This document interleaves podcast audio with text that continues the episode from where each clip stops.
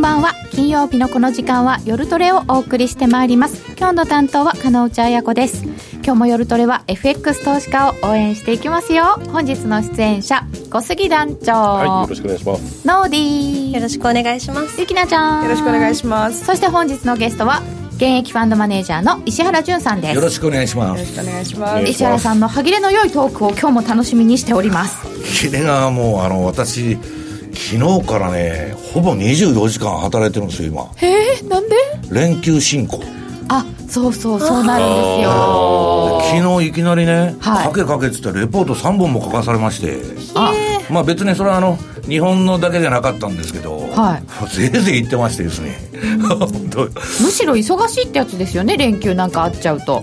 そうですね、まあだけどまあ毎年のことなんで日本はあの連休疲れに行くようなもんでしょどこ行っても。混んでてね。で人が混んでるから。なのでじゃあ仕事しようかっていうことで今日もいろんなお話を伺っていきたいと思います、ツイッターで皆様のご意見ご質問受け付けております。随時取り上げてお答えしていきます。みんなと一緒にトレード戦略を練りましょう。それでは今夜も夜トレ進めてまいりましょう。この番組は真面目に FX、FX プライム by GMO の提供でお送りいたします。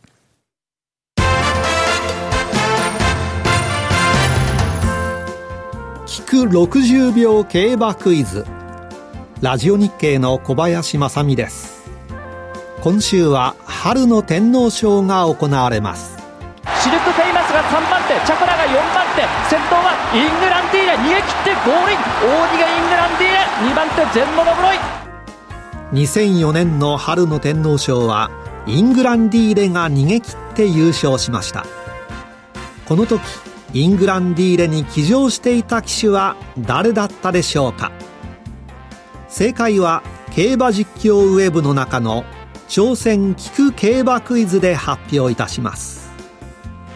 春の天皇賞もラジオ日経の競馬中継でお楽しみください。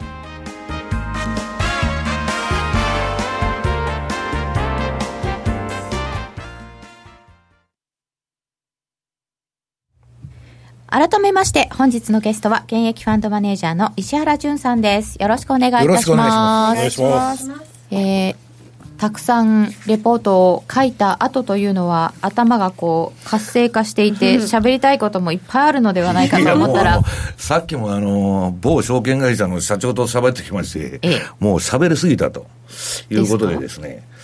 えー今日は何の話をしようかなとでこれやりましょうかってそれは興味ないとか 資料だけね皆さん、えっと何ページあるんですか23枚ありました、23枚あるんで何の話題でもいいんですけど何からやります？最初なぜかあのみんなポンドに興味があるので、ポンドからいきます。ちょっとねえっ、とですね、英国時間の9時30分時点が1.3820ドルぐらいと、えーポンド安ドル高だった9時30分に発表された2018年1、3月期の実質 GDP 速報値前期比プラス0.1%市場予想が0.3%ぐらいだったので予想を下回って景気減速懸念が強まったってクイックは書いてますね。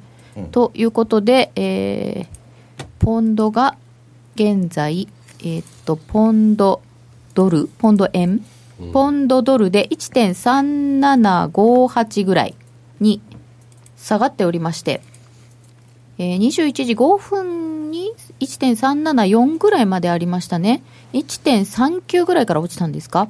で、ポンド円ですと、あ、ここすごいんだな。えーっ大優先と、が出てますね出てますよね。151円の70銭ぐらいから、一気に151円まで落っこっちゃったんですね。150円の29銭まであります。ということで、ポンドが落ちました。うんはいうん。この辺から見ていただきたいと思います。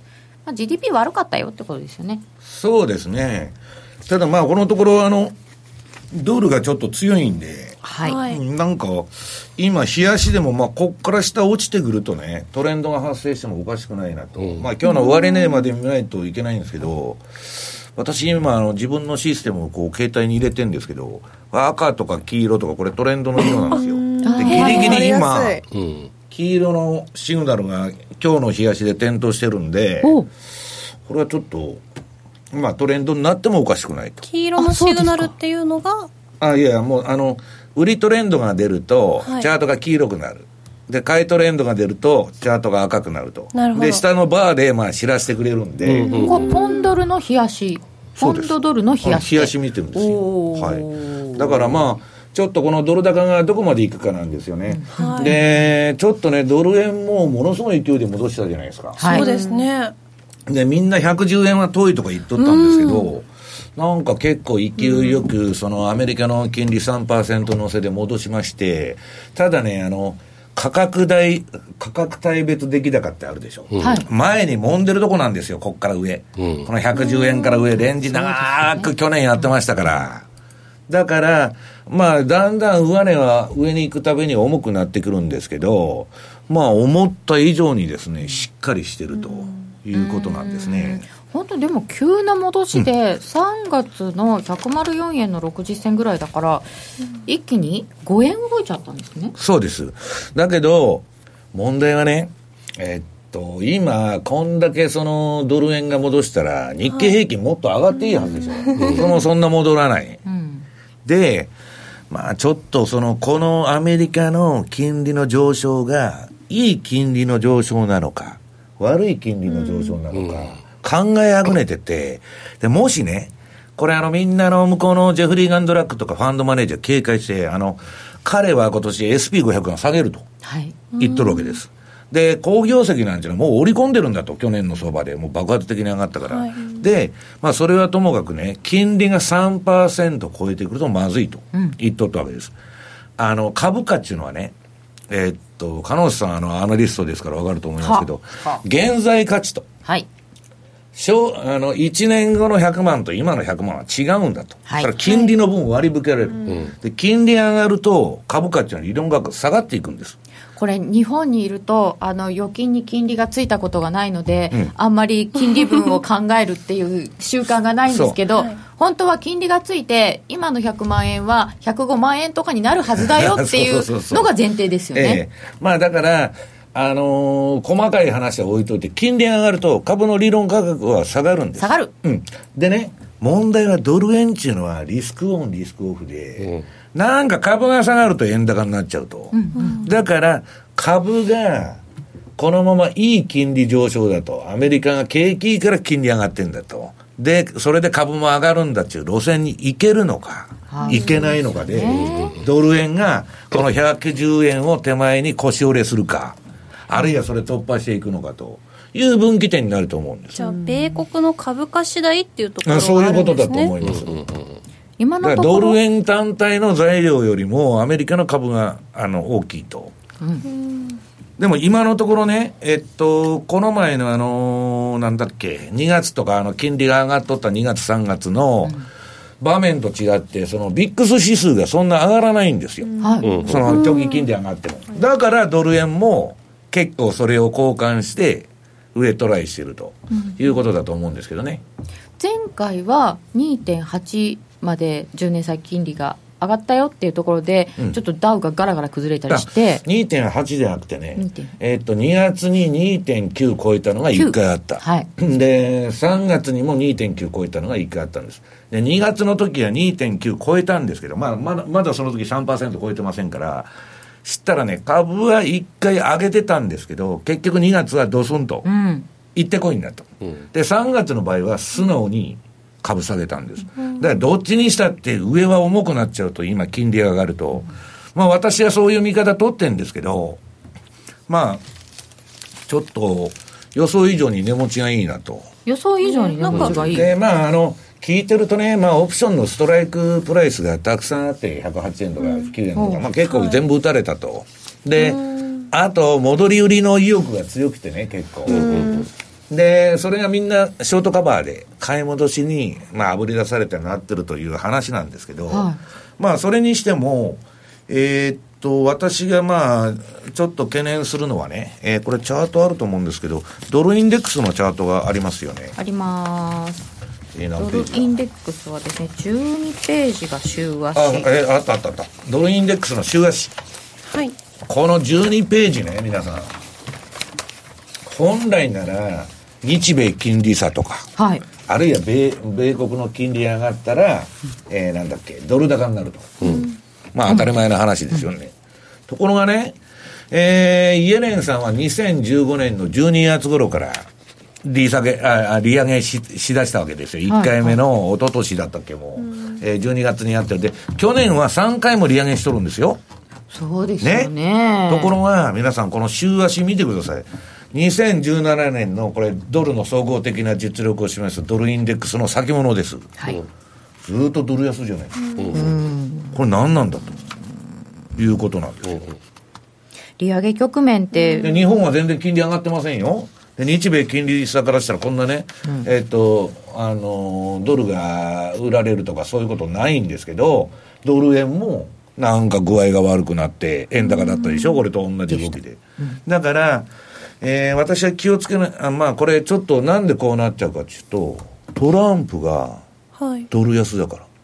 ああ、トランプさこん、ユーロ圏が強かったっていうのはそんなに関係ない。ドルインデックスってほぼほぼ。ああ、ユーロドルですよね。結局ね、トランプ相場なんですよ。今ちょっと、はいあの、は離れてきたんですけど、やっと。はいで彼がツイッターで何言うかということで動いとっただけでしょ。で、為替相場見たらね、ユーロが強いとか、ポンドが強いとか、あるいは5ドルで悪い指標が出たとか、あオーストラリアでいい指標が出て、ほとんど関係なかった。3月までの相場は。むしろドルが上がるか下がるかで、そのカウンターの通路通貨としてユーロとかね、えっ、と、ポンドだとか、えーニュージーランドドルとか、あって、ドル上がるか下がるかの材料だけなんですよ。ここまでユーロ高じゃなくてドル安だった。うん、ドル安だったと。で、ちょっと今、それが、えードル高になってると。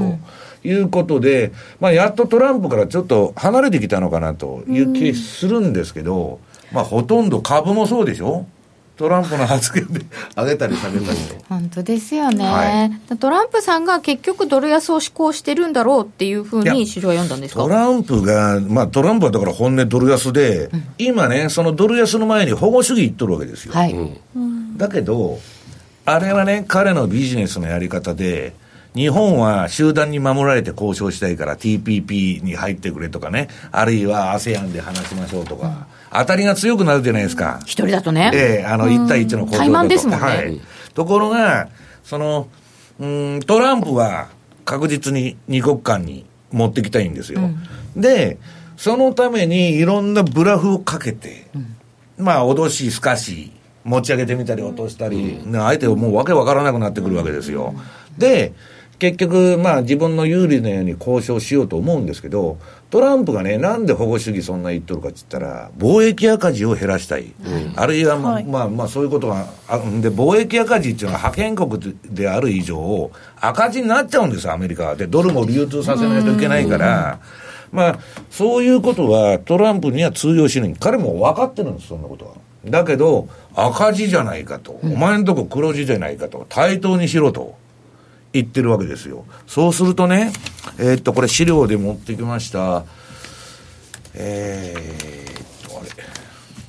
保護保護主義系のうんとあこれ見たらわかるんだえっとねまあアメリカって今借金付けなんですよはいで10ページ資料に10ページ10ページはなんだ？これねあの加納さん知ってますかね、80年代のあの貿易戦争。トヨタの車あアメリカがぶっ壊したとか、テレビでやってましたやってよねましたよね。知らない。わかります。聞いたことあります、うん。そのぶっ壊しで聞いたことはあるね、そもそもね、製造業なんていうのは皆さん、その、人件費の安い国でやらないと、成功しないんですよ。で、アメリカの歴史を見るとね、1970年までは、メイドイン USA っていうのは世界一のうん商品だった。アメリカ製品への憧れっていうのはすごかった。何でもいいメイドイン USA が欲しいと。で、そうだったんですけど、えっと、その戦後1945年の第二次世界大戦が終わった後、はいまあ世界の、えー3分の2ほど社会主義国だったんです。でアメリカは、えー日本とかドイツから共産化しないように日本が社会主義国にならないようにバンバン物買ってくれた。ドイツと。それが奇跡の成長なんですよ。ねその戦後の冷戦構造の中で、アメリカが物を買ってくれたと。それで、で、物買ってくれるのはいいんですけど、日本とかドイツとかもともとそういうの作るの得意ですから、あっという間にキャッチアップされちゃって、誰もアメリカ製品なんか買わなくなった。それが1970年を転機に、71年からアメリカが貿易赤字国に転落したんです。あね。それまでは貿易黒字国だと。うん、で、赤字国に転落して、うん、で、そこで為替相場も変動相場制になるわけです。うん、そのグレートウッド体制の云々でね。で、変動相場制になって、その金とドルはそこまで交換できたんだけど、それもできないと、ただの紙切れになったドルが。打艦停止はい。で、ニクソンショックですよね、それが。で、ずっと来てたんですけど、まあ、あの、私が今言ったように製造業なんて人件費の安い国で作らないと、あの、勝てないんですけどね。えー、それを悪あがきしまして、貿易赤字を減らそうとしたと。それが80年代。うん、何やっても勝てないわけですよ。で、アメリカはそれ、その製造業っていうのは諦めて、うん、えー、何になったかって言ったら、貿易赤字の赤字を金融の黒字で埋めると、はい、金融資本主義にそこで転換し、もうなんぼやってもダメだと、製造業でドイツは日本に勝てんと、あるいは中国に勝てんと、そこからずっと金融資本主義できと、うん、アメリカの製造業なんてあんなもん、あの、錆びついたなんとかってあの、ラストベルトって言われたらもう終わった世界なんですよ。だけど、トランプは、それを復活させようと。してますよね。うん。なんでかわかります？これはまあ私の独断と偏見なんですけど、はい、ずっと金融資本主義で来たわけです。貿易赤字が出る限りに金融で儲けたらいいと。はい、で、まあ金融とあと IT ですよね。それでやってきたんですけど、リーマンショックで、それが終わったの。はい、終わったの。あそこが金融資本主義の終わり。でね、今、ベンチャー企業とかアマゾンとかね、まあ日本でも楽天とかソフトバンクとかいろいろあるでしょ。あの仕組みっていうのは、1980年代にマイケル・メルミルケン中、ジャンクボンドの帝王っていうのがおるんですけど、それがレバレッジバイアウトとか M&A、ショーが大を飲むシステムを作った。で、それでとにかく金融資本主義、まあ強欲資本主義とも言われるんですけど、まあそれでガンガン来たんですけど、まあ金融危機っていうか、あの2008年のリーマンショックで終わっちゃった。で、金融危機終わってるのに、何言ってるんだと、うん、その後9年もアメリカの株上がってるじゃないうん、いや、それは日本もアメリカも QE1、2、3とかね、黒田さんの異次元緩和、ね、日銀が ETF、自作自演で買ってるだけじゃないですか。だから、基本的には、金融資本主義でもいいんですよ、皆さん。金融資本主義でウォール街が儲かってトリクルダウンで、末端の人にも金が回るんだと。みんな言ってるわけです誰も来ませんよね。だから、この金融資本主義、ずっと1990年代からアメリカがその、まあ、リーマンショックで、それが破壊されるまで続いてきたね、金融資本主義の結論っていうのは、貧富の差の拡大。要するに数パーセントの金持ちが世界の半分の資産を持ってるとか、アメリカでも、えー、アマゾンの社長とかね、フェイスブックの社長とか、そういう人がめちゃくちゃ金持ってる。だからアメリカの経済統計見て、家計のね、えっと、その、貯蓄がすごい上がってるんですよ。アメリカ景気いい景気いいってエコノミストが言ってるんですけど、それはね、アマゾンの社長とか、何人かでどーっとかさ上げされとるだけで、一般人関係ない。で、金融資本主義がもし続いてたら、ヒラリー・クリントンが、ウォール街をバックにした軍産複合体とね、金融界をバックにしてる。ヒラリーが大統領になっとって当然じゃないですか。それがトランプがなってるってことは、金融資本主義は終わったで、トランプは何しようか、何したいかというと、それがいいとか悪いとか言ってるんじゃないですよ。彼はアメリカさえ良かったらいいと。だから世界の警察だとかね、余計な軍備だとか、そんなもんに金使いたくないと。どっかの紛争に首突っ込みたくないと。で、中東はね、もうシェールオイルが出るんで、関わりたくないと。引き上げていく、中東からも。で、極東からも、これ和平にちゃんと持ってっとるでしょ、トランプは。で、相手のキム・ジョンウンも一緒に踊ってくれてるわけですよ。もう全部引き上げてくるんです。で、アメリカっていうのはね、皆さん、その、唯一鎖国して食える国って言われてる。内国だけで。エネルギーも出るし農業もあるし、あ確かに。何にも困らない、でまあ私はせいぜいナフタカナダアメリカメキシコと北米の3つあったらね、食えるんですあだから余計なコスト払いたくないとなに日本の軍軍事をなんでアメリカがやらなきゃいけないんだとかそういう内向きな発想にそれがいいとか悪いとか言ってるんじゃないんですよ、まあ、アメリカもやっていけなくなった。のその覇権国でいるメリットが昔に比べて恐ろしくうん。その費用対効果が悪くなってる。だから引き上げたいということなんですよねじゃあドルが基軸通貨であることのメリットもあんまりなくなえ、ない。いや、だからそれはね、基軸通貨とかね、その、えっと、ワールドワイドにね、その軍事力を担保に生産ラインを広げて、それで稼ごう中勢力が、ヒラリーの側の半分おるわけですよ。その、ウォール街とかね、えー軍産とか言われる連中は、そういうあれなんですよ。ただ、資本主義っていうのは皆さん、その中産階級がある程度潤ってないと、やっていけない。その数パーセントの金持ちとうんぬんで、やっていけない。だからそ、そこのところの、その、結局社会の維持という意味ではね、難しいところに入っちゃったんですよ。そうですね、うんすごい時代の転換点ですよね、そうなんです。だから、これからね、まあもっと下世話な話すると、我々ファンドマネージャーのね、皆さん、仕事がなくなると。もう今人工知能とか AI でコンピューターにやらした方が抜群だと。ね。もうクビだと。アナウンサーもなんかあの、人形みたいのが出てきて喋るかもそう絶対構わないんですよあれ、で そうするとね、失業するじゃないですか、私も金本さんも。ね。で、本来はそういうロボットが働いてくれて、だって、金本さんと私をね、ラジオ日経が採用したと。で文句言うじゃないですか、上司に。うるさいと。で、ロボットは24時間文句言わずにずっと働くわけですよ。そうですうね、ん。と全部ロボットになってく社員が。疲れたとか言わない、うん、言わないし、永遠働いてくれるわけ。で、それを、ロボットを取るのはいいんだけど、ロボット、うん当然、カノンさんと私とロボットといったら、ロボットが採用されるんですよ、そうするとね、えっと、ロボットを採用した企業からは、ロボットを人間とみなして税金取ったらいいんですよ。ああ人頭税みたいな、はい。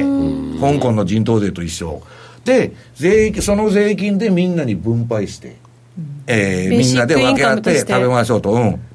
ところがね、そんな平和な世界が一気に移行したらいいけど、それまでは大量に失業者が出たり、いろんな紛争だとかね、革命だとか、そういうのも得ないと、そこに行かないわけですよ。みんなで分配しましょうと。誰もが納得することにならないんですよ。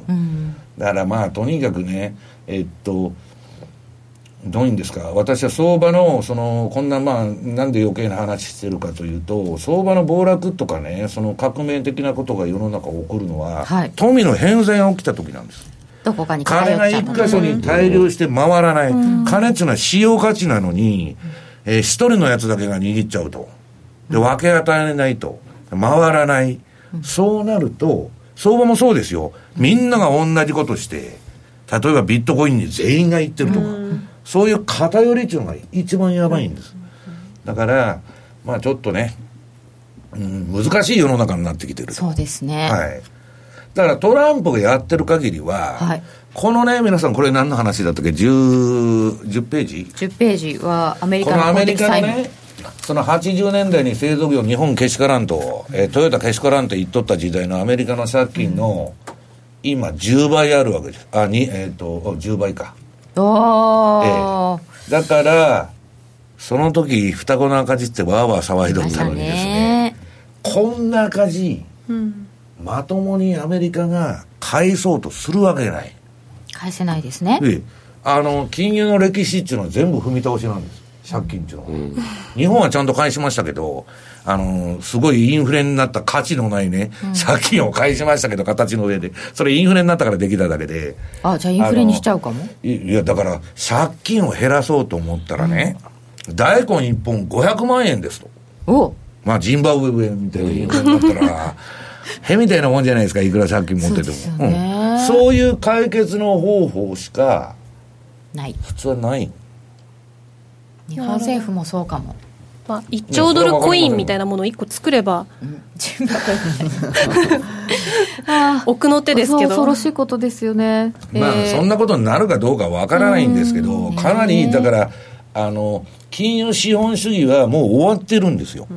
で次の道を模索する中で、トランプっていうのが出てきた。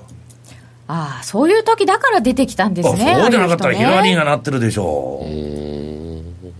だから、まあ、彼の、その、アメリカファースト主義っていうのはね、要するに、まあ、アメリカさえ良かったらいいんだっていう話ですから、まあ、そうするとね、貿易戦争だとかなんだとか言ってるんですけど、前の貿易戦争って、第二次世界大戦の前なんですよ。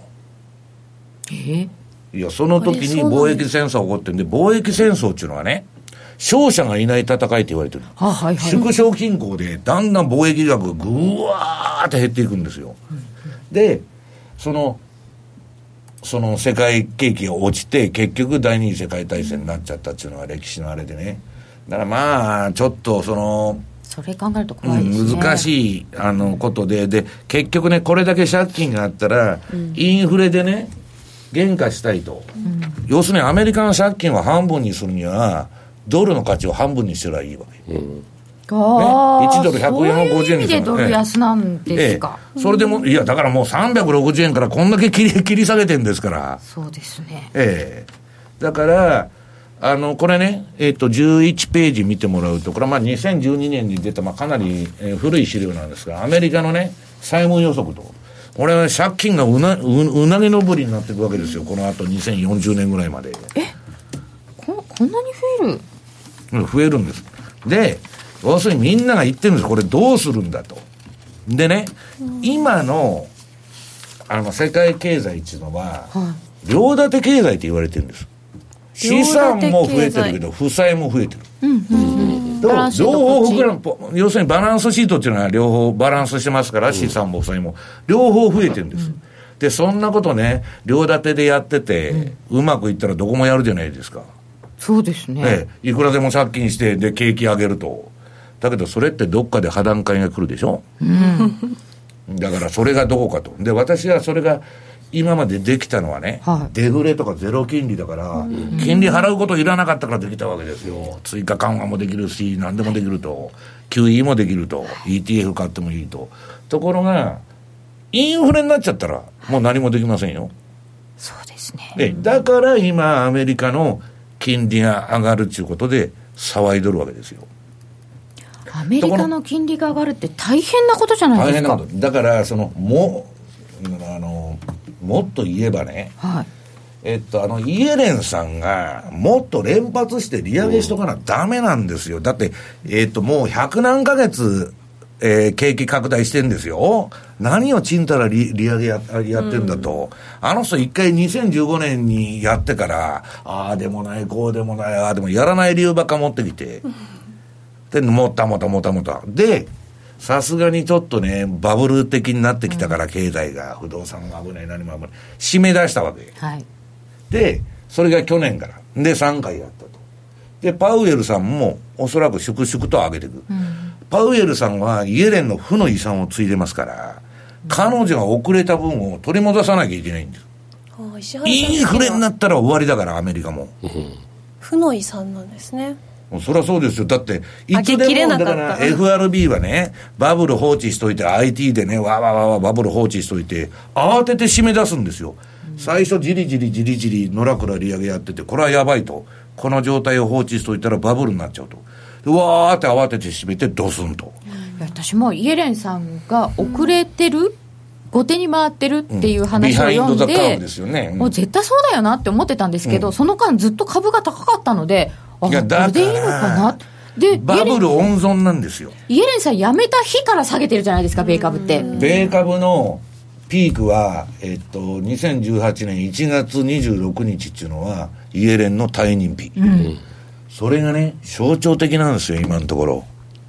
わかります？あの26日が、いろんな見方があるんですよ、皆さん。強気、弱気、まだ上がる中小もいれば下がる中小も。大天井だって言っとるのも何人もおるわけです、著名ファンドマネージャーに。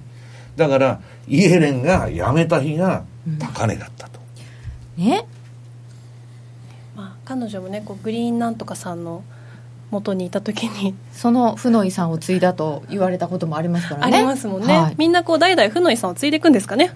つうかね FRB が金融政策で成功したことはないんですよ。ええいやだからいつでも失敗してるから、IT バブルの崩壊とかリーマンショックとあか、そそれってまあ、中央銀行の失敗って、本来締めなきゃいけないときに、抑えなきゃいけないときに上げないから、で、最後になって慌てて上げてどうすんと。あだからバブルになっちゃうし破裂しちゃとうし、ころがね、その、えっと、今の世の中っていうのは、その貧富の差が、あの、開いてて、例えばね、まあ、グーグルなら寝てても儲かると。24時間コンピューターが仕事してて、そういう会社しか儲からなくなってるわけでしょ、製造業が、日本で今ね、フルタイムでね、うん働いても17万円だって言われてる。その、バイト的なことをすると。で、グーグルは寝てても儲けとるわけですよ。集金の仕組みを作っちゃってますから。で、そういうことで、ひまあ、みんなが、その、所得が上がっていかないわけですよ。だから、そういう中でね、その景気を維持しようと思ったら、どうしても株価を釣り上げて、バブルっぽくしていかないと、回っていかないし、で、為政者の方は、株価が成績みたいなもんですから、まあ日本でも安倍政権の支持率って株の 上下動ですから、確かにトランプさんもこう自慢はしてましたもんね。俺のおかげで俺のおかげで株株価が上がった、ツイッターツイッター。下がったらパウエルのせいだと言いかねないですけどね。えー、さていただいておりますがうーん。あーなんかロボット話多いな。ポンド乗り忘れた。10年債3%がっつり超えたら 相場に悪影響出てきますかね。影響は株から？やっぱり10年債の話いるよね。うーん。景気とか業績とかじゃなくて金利にフォーカスが集まる時というのを復習しないとな。あ昔そういう時があったか。えユーロのテーパリングとかは？というかね、あの、まだバブルが温存できるんですよ、やろうと思ったら。まだというのはね、今まあ、利下げの幅は少ないけど、こんなもんね、緊急利下げやったらいいんです。あ、まだできる？うん。そしたら株持ち直しし、はいなんだったら QE 法やりゃいいんですよ。またただし、インフレになったら、QE 法も、あれもできないでしょ。だから、今の皆さん株価だとかね、きあのリスク商品の生命線っていうのは、インフレになったらもう終わりなんですよ。インフレにならなかったらいい。インフレになったはどこで見たらいいんですか？だからそれ金利で金利？すよ。?10 年え債でいいんですか、え10年債の3%、いや、だから3%はね、低いじゃないかと。歴史的に見ブラックマンデーの時は8%だったんだと、金利が。こんなもんまだ、そうじゃないんです。ゼロがゼロでなくなってきたんです。その短期金利ゼロだったと。で、それが上がってきたと。はいはい調達コスト上がっちゃいました。で、えっと、このね、そのゼロ金利時代っていうのは、ゾンビ企業が全部生き残れたの。潰れそうなところでそうですよね。も、例のジャンク債っていうのを出して、氷回りさえ、いくらでも資金調達できた。で、その、金利上がり出すと、そういう企業って借り換えがうまくいかなくなる。んです。はいはいはい。でそういう企業がアメリカでも腐るほどあるんですうあのデータでもう出てるんですけどね、だから、金利上がるっていうことは、その大変なことなんです。あの以前、ジャンクボンドの金利を必ず見ておきなさいってあ石原さんにね。言われて、私のパああのパソコンに HYG っていうのが登録されてるんですけど、もっとね、もっと簡単ながってない、もっと簡単な表見たら、これ、えっと、8ページ。8ページ、利上げと銀行金の、内銀行に金借りに行こうかなと。はい あの、さっきも話してたんですけど、金内さん金持ってますからね。銀行です。あのいや、それはその金貸しじゃなくて、これはね、利上げと銀行のクレジットカード滞納率のあのデータなんです。ああ、腹、あの、でねちゃんと返してない人。このカッコが重要なんですよ、皆さん。上のカッコ、大手100個を除くと。要するに大手銀行を除いた、要するに貧困層っていうのは大手銀行は金貸してくれませんから。まあ、ある意味はカードも枠縮めちゃいますから。そうするとね、これで、まあ、アメリカの庶民とかそういうのの実態がわかるわけですよ。そうするとね、イエレンが利上げしだした瞬間にですね、カードの 円対率が、円能率か、すごい上がってるじゃないですか。飛び跳ねてる。アメリカって全部借金ですよ本当に上がって。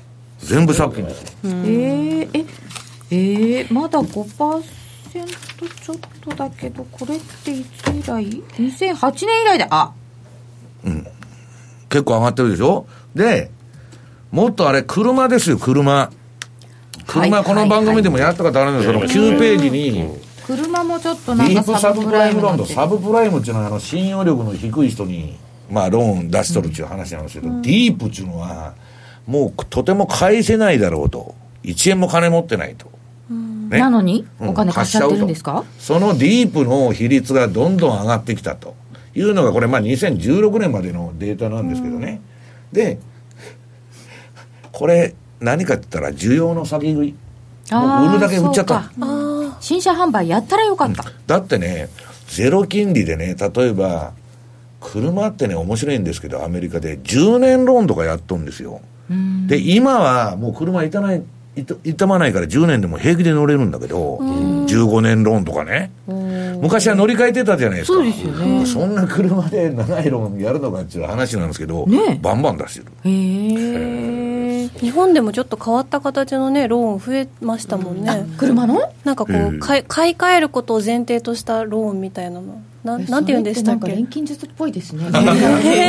それは脳で怪しげな話に 違うなんか普通にディーラーさんとかで購入、ななんかこう買い方変わってきたなって思ったんですけどなんかね。ちょっと5年で乗り換えていくような仕組みになってるんですよね。ねなんかこう乗り換える残クレことが。残クレでしたっけ？そうだ。ああ、はいはいはい、聞いたことあります。うん。残った分は乗り換えるんだったら払わないでいいよみたいな新しい。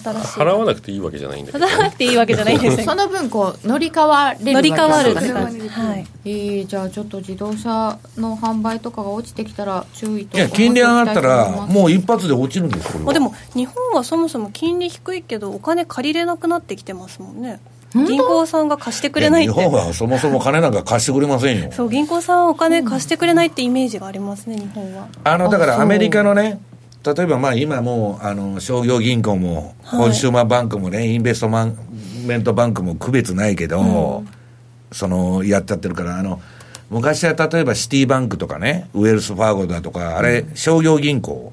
と日本でいうサラ金なんですよ。誰が行っても金貸してくれる銀行なんです。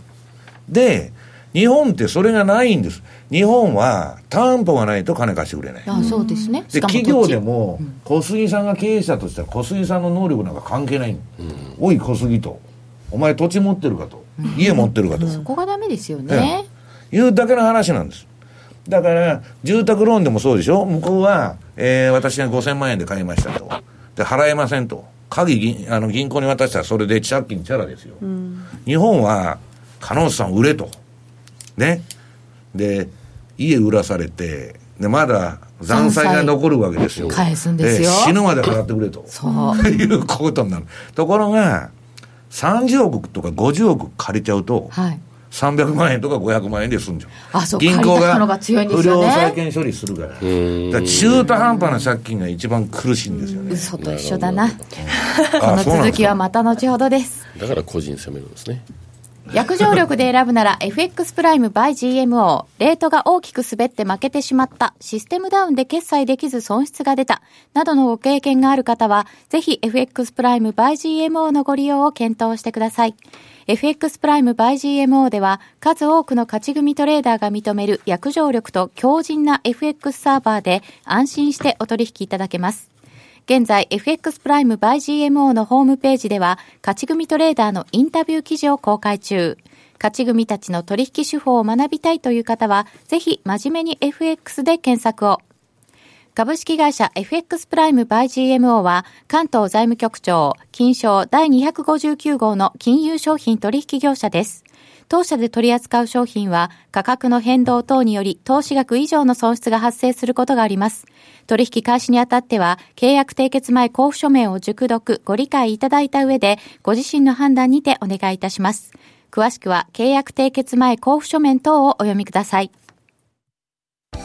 ラジオ日経プロフェッショナルワークショップでは分かりやすい話し方声を出しやすくするボイストレーニングの講座を5月19日26日の土曜日に実施面接やプレゼンなど仕事に役立てたい方アナウンサーや声優を目指す方にもおすすめです。1日集中のワークショップで声そのものと話し方のスキルを磨きませんか？お申し込みはラジオ日経ボイストレーニングをインターネットで検索。ホームページからどうぞ。あの名実況をもう一度永久保存版実況 CD 白川二郎実況名勝負セレクションただいま好評発売中。オグリコールでおなじみ1990年有馬記念をはじめ記憶に残る厳選14レースの実況を完全収録。感動の名場面が鮮やかによみがえります。鈴木よしこさんとのスペシャルトークも収録してお値段は税込2000円。送料が別途かかります。お求めお問い合わせはラジオ日経ネットショップサウンロードまで。さて、お話が盛り上がっておりますが、ちょっとツイッターご紹介しようかなと思いますが、えっ、と、借金、踏み倒して財産作る人もいる。いけない。えっ、と、日本は担保ないとなかなか貸してくれないよね。うん、そうそう。えっ、と、なんか今までの競争局が否定されて、そう、ちょっと競争局だったのかもしれませんよね。夜トレ女性陣はどんな車の助手席助手席に乗りたいのか。うちは運転席だな。そう、内田さんは絶対運転席ですよ。キューイーハウス？子供の頃お母さん銀行に預けたはずのお金が返ってきません。お年玉ね。あるあるですね。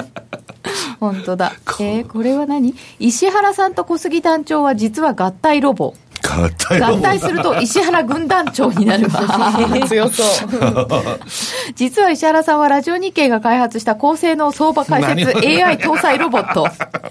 いや、入れてほしいですわ、もうチップでもね、次の変なホテルは客がロボット。あ、ね、接客する方がロボットですけどね、今ね。うん、本当に。出飲み？あ、そう、そうなっちゃう。え電気代高くつきそう。あ、ロボットばっかりになるとね。トランプの大貧民ですね。あ、ガラガラってね。大貧民って確か入れ替わるんですよね。というような、ちょっと10年債が上がってくると怖いよってお話だったんですけれど、ここでいきなり、えー、石原さんが最近すごく興味を持っているという。最近すごく興味を持ってるわけじゃないんですけど、はい。プライムさんでね、んまあ、メキシコペソの扱いをやってると、はい。まあ、日本人超好きじゃないですか、航空利通貨と。キャリートレードとかね、スワップとか大好きなんですよ。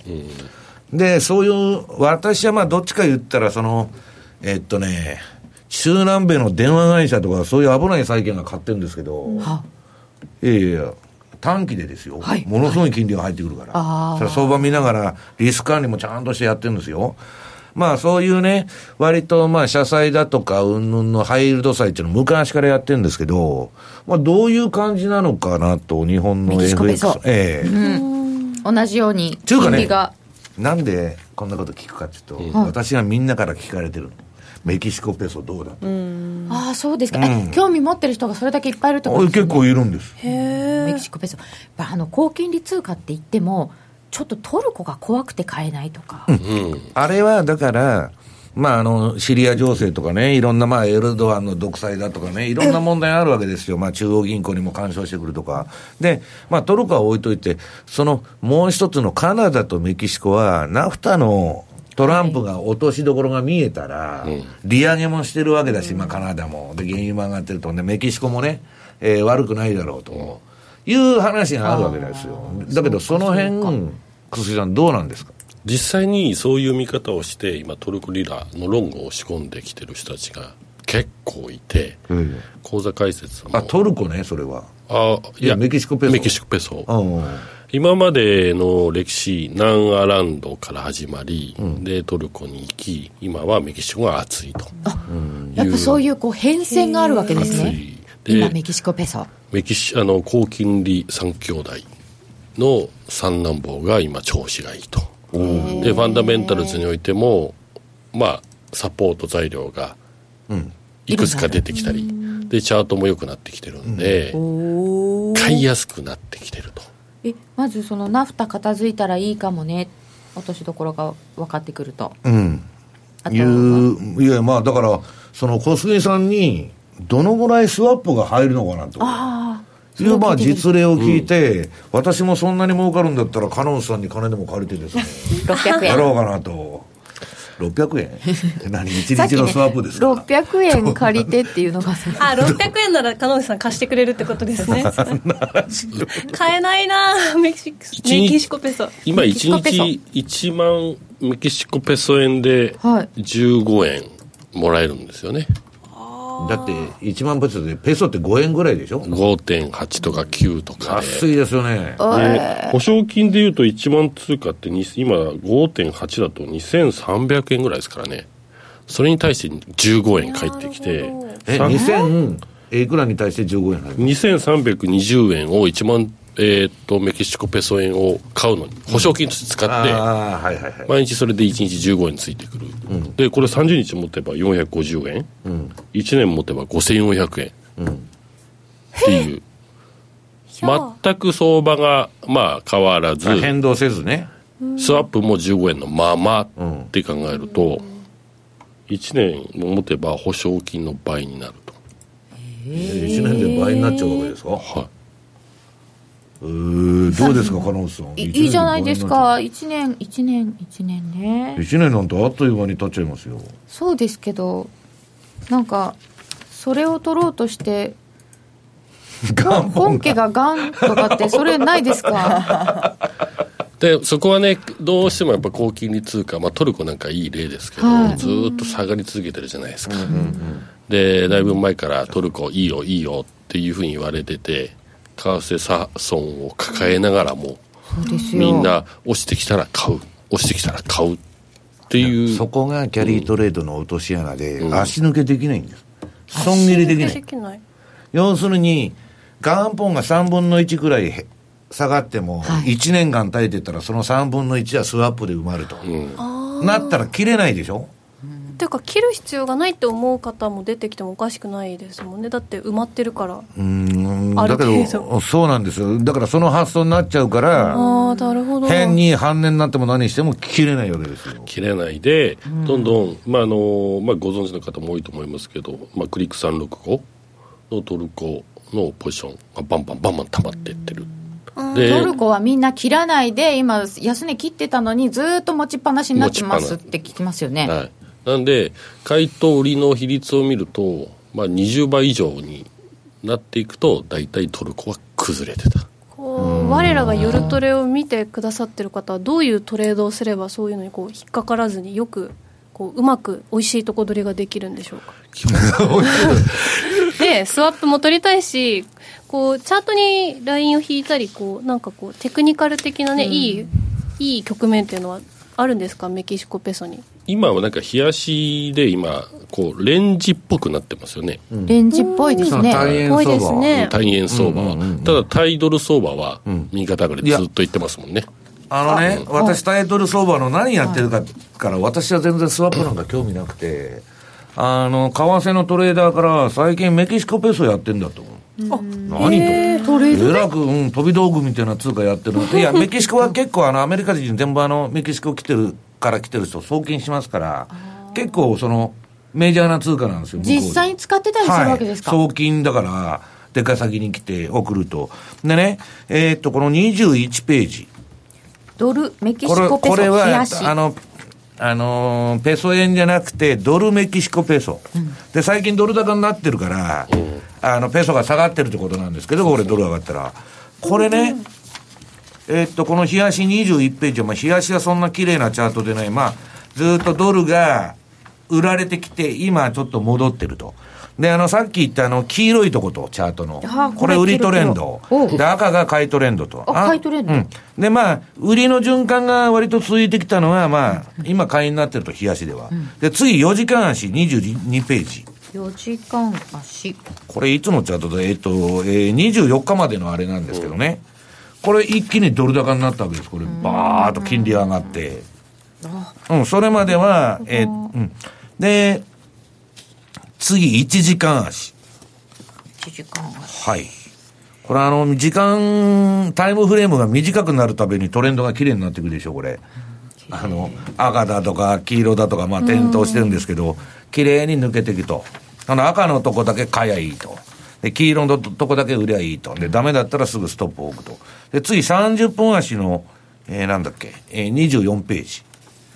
まあ、こういうことで、トレーディングベースで、私はやってたんですけど、はい。まあ、最近ね、そのメキシコペソどうなんだって結構聞かれることが多くて、で、小杉さんとこスワップ高いっていう話ですから、一番今業界では高い数字が出てんじゃないですかね。あと最近参入してきたなんとか社も同じ数字出してきてますけど。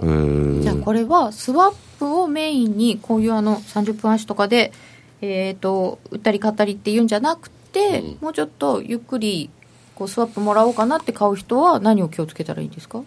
やっぱり資金管理になっちゃうんですよ。なんでまああの仮想通貨でまあ落ちましたけど、はい。儲かった人って、まあ、それなりに一定数いるんですよ、はいはい、で彼らから言わせると FX ってボラねえよね まあね。っていうで発想になるわけですね いや逆逆にあんなボラのある商品って今までないんですから。でそれでもやっぱ堅実に、まあ儲けた分を増やしていきたいという人たちもやっぱ中にはいるわけです仮よ想通貨と比べたらボラのなさがもう堅実な感じなんですね。そうそうそう。その象徴になってるのが高金利通貨で今人気なのがメキシコペソ。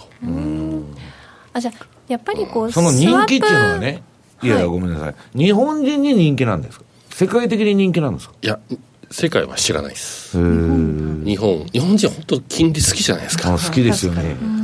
あのそれ日本人特有なんですか？いやこのスワップ海外からい見たらね日本人ってなんで博打好きなんだと。ビットコインも4割が日本人とか言うて日本日本っていうのはビットコインが使えるのかって聞かれてるんですから私も電話で。いや使えるわけないだろ。とそれ一部のところでは使えるけど。でも4割なんて言われたらそういうイメージを持つわけ。でえっとなんだっけ FX もレバレッジ前はね400倍とかそんなことやってるでしょ、ですごく投機が好きだと思われてるみたいですよ海外からは。好きですよねうん、まあ、公営ギャンブル見ても、あれだけ競馬と競輪、いろんなあるあるし、パチンコから何からいろいろあるわけですから、で、今度、カジノですか？あそれは好きって言われたら、そういうことになっちゃうわけですよ、その、非核感の問題で、海外そんなん行ってありませんから、あんまり。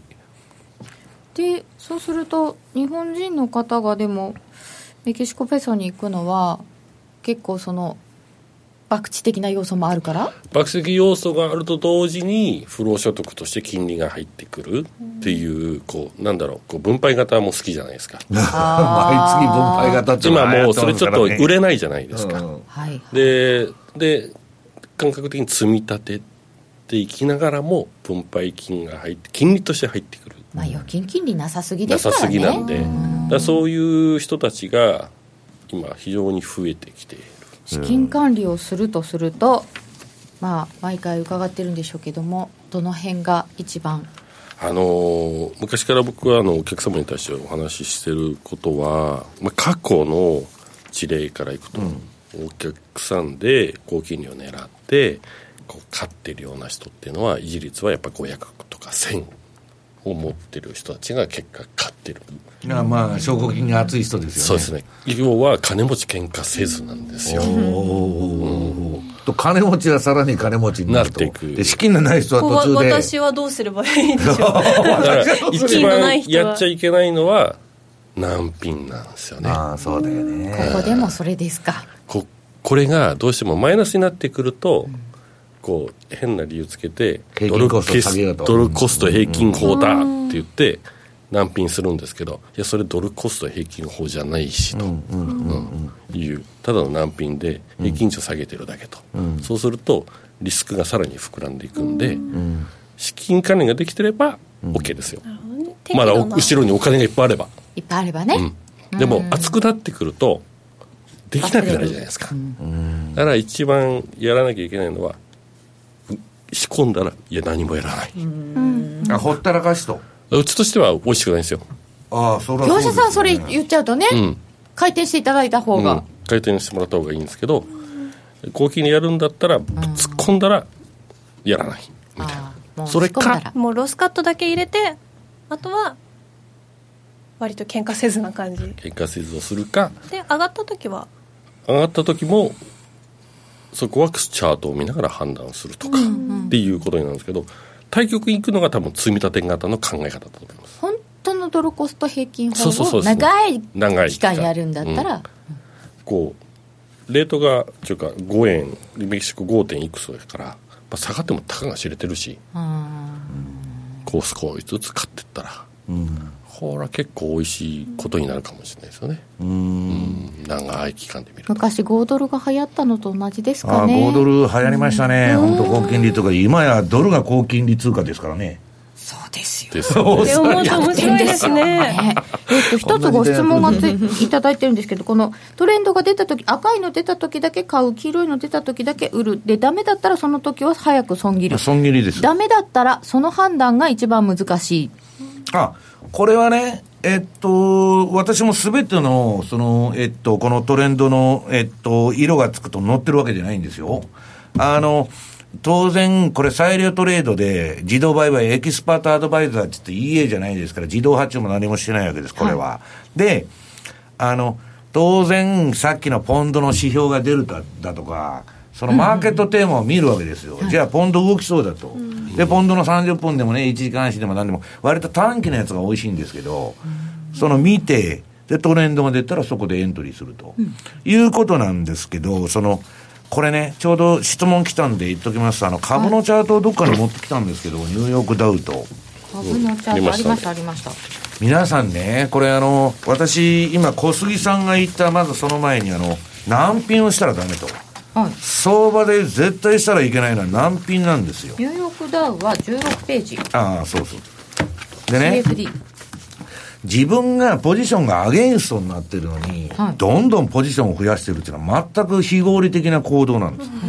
と投資総量の増加とトレンドに逆らう商いっていうのは絶対したらダメだった。あれはまあ伝伝説のトレーダーっていうあの、えーウィリアム・ギルバート・ギャンがね、13条で、へえー難品はしないと。最も初心者が陥りやすい。あの、私がアラブの王様なら、難品していったら、勝つ可能性高い。石油が湧いてる限り無限大に金が湧いてて、ねね。で、売買で難品していったらいいんですよ。モンテカルロじゃないですけど、それは博打で勝つ可能性あるんですけど、普通の人はお金終了になっちゃう。そうですね。先にそっちが終わっちゃいまえすね。えで、スワップ取る前に 元本がなくなっちゃったと、いうことになりかねない。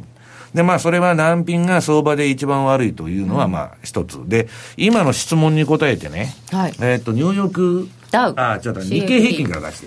えっ、と、じゃあ15かな？これはまあ、たまたまちょっと株の例で申し訳ないんですけど、あのですね、えっ、と、私は合、ってます15です。まあ、例えば年間1000回取引したとしましょう。はい。そうするとね、まあ、600、うーん、600回ぐらい買って400回負けとるとほいうような結果になってることが多いわけです。う。はい。特にあの、アルゴリズムの自動売買なんかは。そうするとね、えーっと、相場で金を残すには何をしたらいいかと。今日もさっきちょっとオプションの話してたんですけど、オプションの売りトレードっていうのは年間11ヶ月勝てんだけど、1ヶ月で全部飛ばしちゃう。一発なんかあったら。はいはいはいうん、それと一緒で、で、なんだっけ、それ何それをどうししなきゃいけないか、えっと15ページなんですけど、そろそろ時間がなくなってるんですよ、石原さん。本当だ。ねごめんなさい。じゃあ延長戦でいきましょう。すごい。とこでなんか28分でございます。わざと引っ張ったみたいになってしまったのですけれども、そろそろお別れの時間でございます。じゃあ、えーこの後はユーストでお願いします。この番組は、真面目に FX、FX プライム by GMO の提供でお送りいたしました。来週も放送ありますよ。雇用統計だよ。